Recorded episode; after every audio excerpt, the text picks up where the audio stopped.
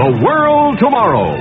Herbert W. Armstrong brings you the plain truth about today's world news and the prophecies of the world tomorrow. Did you ever visit a king on his throne? The actual throne on which a king sits today and where he rules over the nation is actually his uh, private office where he works. For example, in the United States, it is the Oval Room in the White House. There's no other throne ruling over the people of the United States. Now, I have visited privately many kings and emperors, presidents and prime ministers, heads of governments of many nations in almost all parts of this world. Asia, Africa, Europe, South America, all around this world. But I wonder if you know that there is a super throne that is ruling over all nations of the world. And that there on that throne is Satan, the devil, deceiving the entire world. Revelation 12 and verse 9.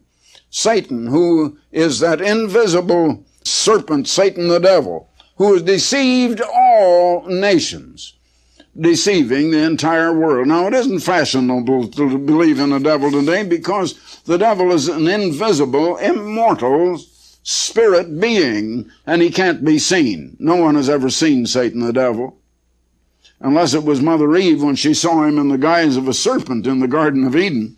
But he has not been seen. You haven't seen him today. And yet you have been influenced by him without realizing it. Well, I have both good news and bad news for you.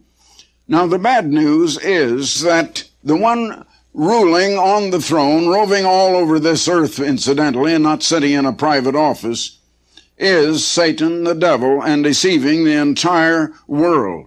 But the good news is that the Lord Jesus Christ is soon going to come back to this earth, take over the throne of the entire earth, and rule from the city of Jerusalem in today's modern nation of Israel and rule over all the nations of the earth and banish the invisible Satan from mankind and from this earth. Now, the president of one nation said to me uh, not too long ago, Mr. Armstrong, our nation is in a terrible state. In a recent war, the enemy sought out and killed almost all of the educated people in our country. Our people are poverty stricken. And we who have to rule them feel helpless. What can we do? You know, all I could tell that man was just have faith, and in the end, Jesus Christ will soon come and rule all the nations of the earth and bring prosperity to your people and all of the people on the face of the earth. That man couldn't solve the problems in his nations, and I couldn't solve them now or tell him what to do now. I could point him to the hope for the future and to try to keep his people in hope until that time. Now, another king said to me, a king of a very prominent nation, Mr. Armstrong, I need your help. And it's a kind of help that no one else can give me. And I did try to help that king in the only way that I could. But the point is, these government heads are helpless to solve the problems in their nations. People want to blame, blame the President of the United States if things go wrong the President of the United States can't always help what is going wrong. He's not always to blame for the things that are going wrong. And he, all, he doesn't always have credit if things go right either. I believe most rulers over nations are, are sincere and trying to do the best they can. But they themselves don't know what to do. It's the kind of a world that we live in. Now, why can't they solve their problems? Why can't humanity solve their problems? The God of this world is on a throne of the earth and is swaying the people of this earth All of them. And that even includes the men sitting on the thrones or in the, the chiefs of government sitting in their offices wherever they are today. You read in Revelation, the 12th chapter in your Bible, and in verse 7, we read of a time that is just about this time now, that there was war in heaven. Michael and his angels, and Michael is a great super archangel, and his angel fought against the dragon, and the dragon fought on his angels, and prevailed not, neither was any place found them any more in heaven and that great dragon was cast out, that old serpent called the devil and Satan, which deceiveth the whole world. He was cast out into the earth, and his angels, now demons, were cast out with him. We're living in just about that time now. This is just about the time. That is a prophecy that will be fulfilled in an invisible way that human beings are not going to see. We're going to see the result of it. And in fact, we're beginning to feel the result of it right now. But next, I'd like to read to you from Second Corinthians, the uh, fourth chapter, verse 3 and 4. The Apostle Paul is writing, But if our gospel be hid, it is hid to them that are lost. And incidentally, lost does not mean necessarily condemned to a hell. Jesus came to save those that were lost, and those that are saved had been lost. I think a lot of people don't understand that. In whom the God of this world, who is Satan the devil, he poses as God, and he is the God of this world, hath blinded them, the minds of them that believe not. And so the minds of people have been blinded by one called Satan the devil. But now there is good news. Revelation 11 and verse 15. A prophecy for the future, and this is just ahead of us. And the seventh angel sounded, and there were great voices in heaven saying, The kingdoms of this world are become the kingdoms of our Lord and his Christ, and he shall reign forever.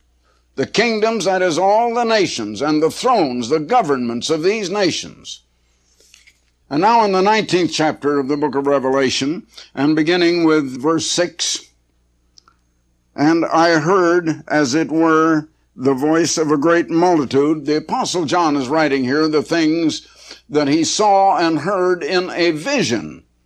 And as the voice of many waters, and the voice of mighty thunderings, saying, Hallelujah! For the Lord God omnipotent reigneth. Let us be glad and rejoice and give honor to him, for the marriage of the Lamb is come, and his wife has made herself ready. His wife will be the church, who will be ready and will be made ready to meet Christ when he comes.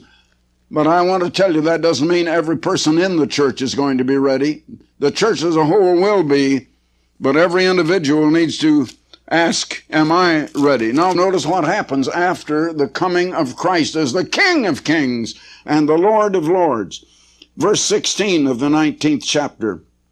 And he hath on his vesture and on his thigh a name written, King of kings and Lord of lords. He is coming as the world ruler to replace that Satan on his throne. Now, coming to the 20th chapter, reading right on. And I saw an angel come down from heaven, having the key of the bottomless pit and a great chain in his hand. And he laid hold on the dragon, that old serpent, which is the devil and Satan, and bound him a thousand years, and cast him into the bottomless pit, and shut him up, and set a seal upon him that he should deceive the nations no more, till the thousand years should be fulfilled. And so, there is a time coming when the Lord Jesus Christ is going to come in supreme power and glory. His face shining as the very sun, his eyes like flames of fire. Not as a, an ordinary human being as he was when he was here 1900 years ago, but now coming in the supreme power and glory of the mighty God to rule over all the nations of all of this earth. But Christ made all things. Now, what about the devil? Where did he come from? Did God make him? Did Christ make him? We read in Ephesians 3 9 how God created all things by Jesus Christ. Now, what, what he made was not a devil, but a super archangel way back before even man was ever created. And in Ezekiel 28 and verse 15, we read of him, Thou wast perfect in thy ways from the day that thou wast created till iniquity was found in thee. He was a super archangel. He was absolutely perfect as God created him, but he did not have character.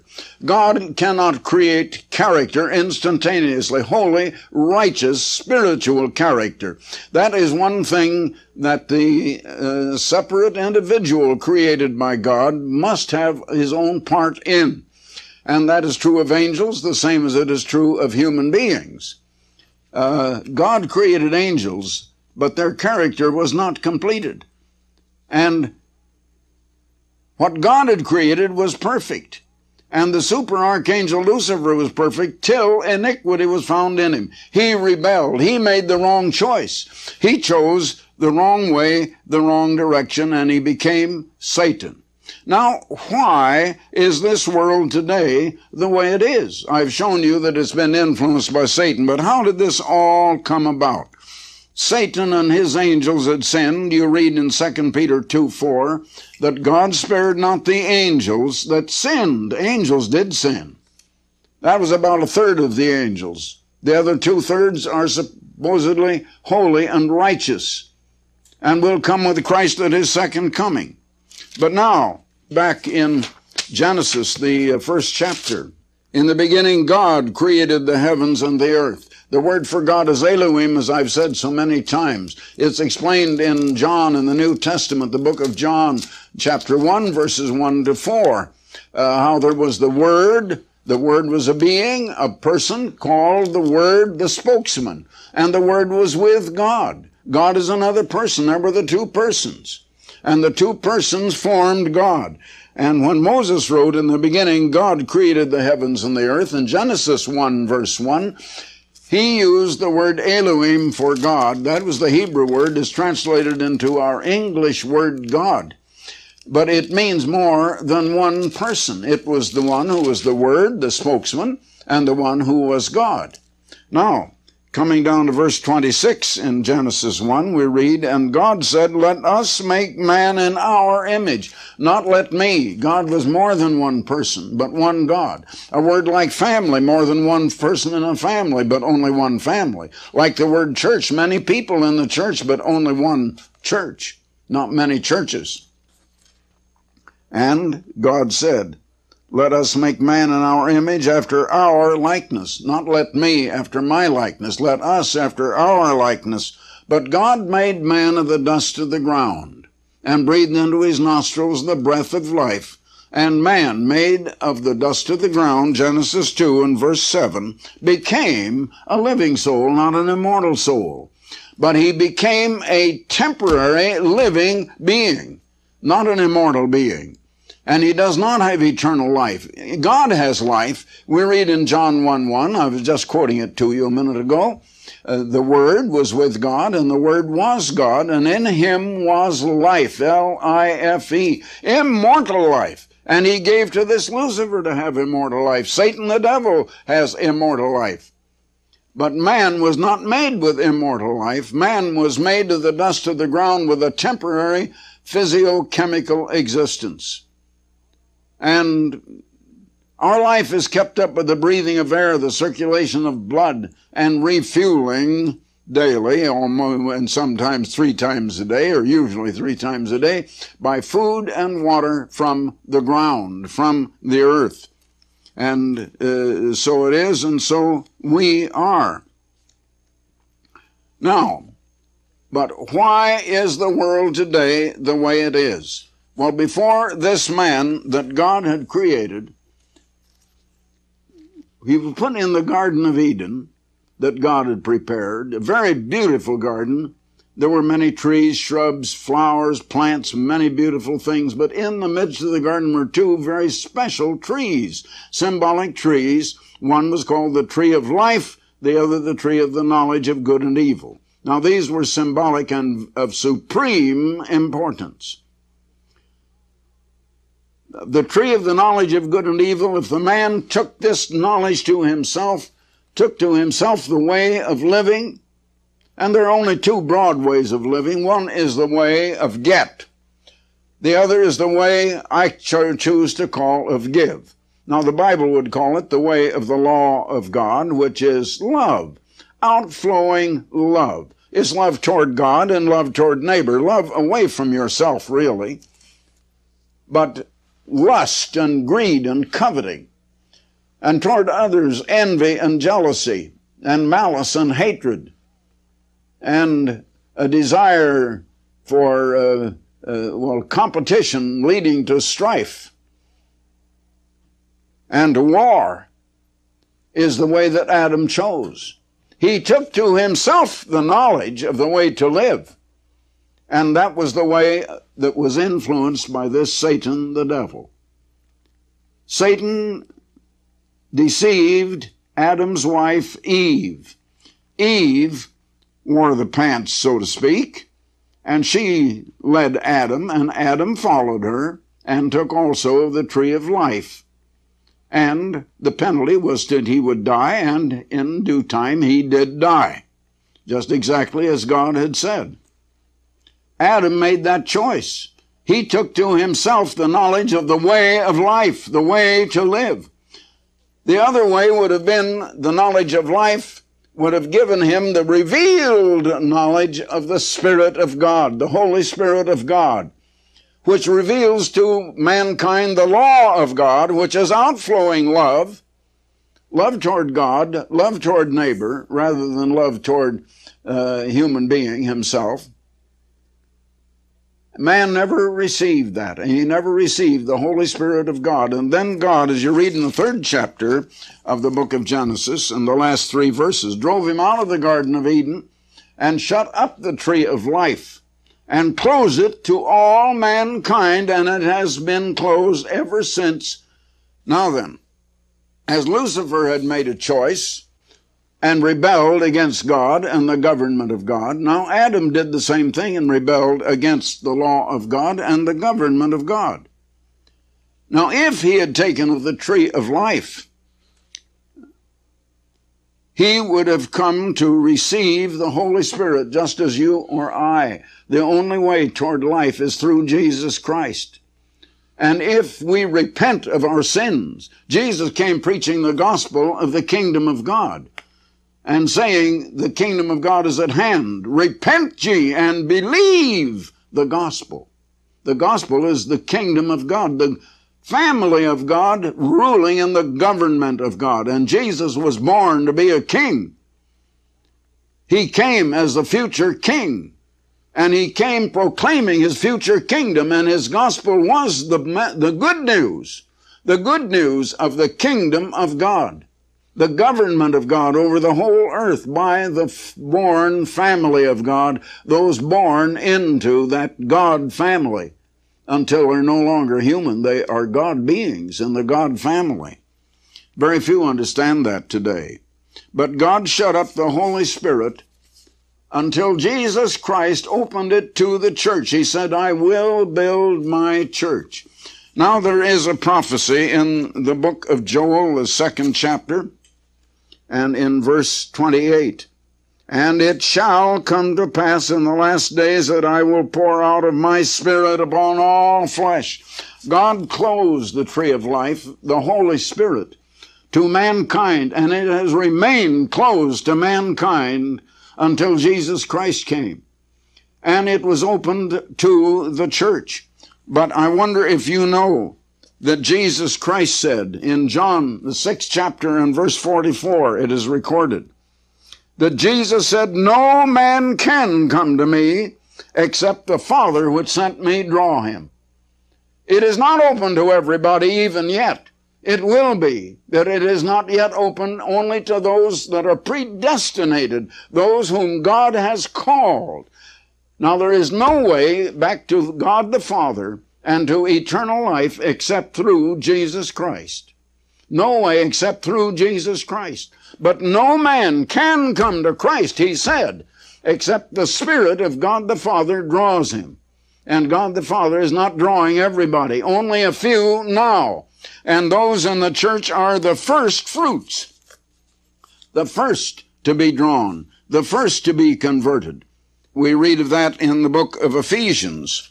And in the very first chapter, that is, beginning with verse 11, in whom also we have obtained an inheritance, being predestinated according to the purpose of him who worketh all things after the counsel of his own will, that we should be to the praise of his glory, who first trusted in Christ. The church is merely the first fruits. Everybody is going to be called because you read in the book of Hebrews, chapter 9, verse 27, it is appointed to all men once to die. But after this, the judgment. And in 1 Corinthians 15 and in verse 22, as in Adam, all die. All die in Adam, but also in Christ shall all be made alive and all who have died, beginning with Adam and Seth and his sons Cain and Abel, and then all of the others ever since. All are going to be made alive in a resurrection back to judgment. After death, the resurrection, the judgment. And in the judgment, they're going to come before the judgment seat of Christ. There's a great deal in the Bible about the judgment and all will appear before the judgment seat of Christ. And Christ the judge is going to pronounce sentence guilty. And the sentence is death. But then they may throw themselves on the mercy of the court, if you please. And Jesus Christ, who is a Christ of love, even as his Father God is a God of love, will say, Well, now, if you had your life to live over, maybe you would live it a different way. I have paid the penalty of death in your place by my shed blood. Your sins can be forgiven if only you repent and if only you will begin to live the other way. But you must, as John the Baptist said, going back to a little King James Bible language, bring forth fruits meet for repentance. That means prove your repentance by your performance, by your life, by the way you live. And in that judgment, they will have a certain amount of time to live. All who ever did live are going to be resurrected back. And if they then will live God's way and are willing to, without any devil to deceive them, they shall then be given the opportunity to have the gift of eternal life by God's grace. And that can come yet to everyone who ever lived. Now then, when Christ comes, the devil is going to be put away, as I read just a while ago. And Christ will be ruling on earth, and the devil will be gone, and the Spirit of God will then be poured out to everyone who will repent and come. And everyone else who died before that time, they'll be resurrected in this judgment a thousand years later and they will have an opportunity so that everyone who ever lived will have an opportunity, but only those that are called by God the Father are coming now, and they have to fight against Satan and against Satan's world and to fight against persecution and against every obstacle. Those who are converted in the millennium, in the thousand years ahead, and in the, in the, in, in the final judgment will not have that kind of persecution. My friends, it is a wonderful thing if you can only understand that God has prepared for us. It's a terrible thing the way humans have been misled, the way they have deceived, been deceived, the way they have been living and bringing all of the woes, the troubles, the suffering on all humanity. But God has called me to tell you about these things and to call those to repentance now that God is calling. So until next time, this is Herbert W. Armstrong. Goodbye, friends. For more information, please visit our website at www.coglittleflock.com.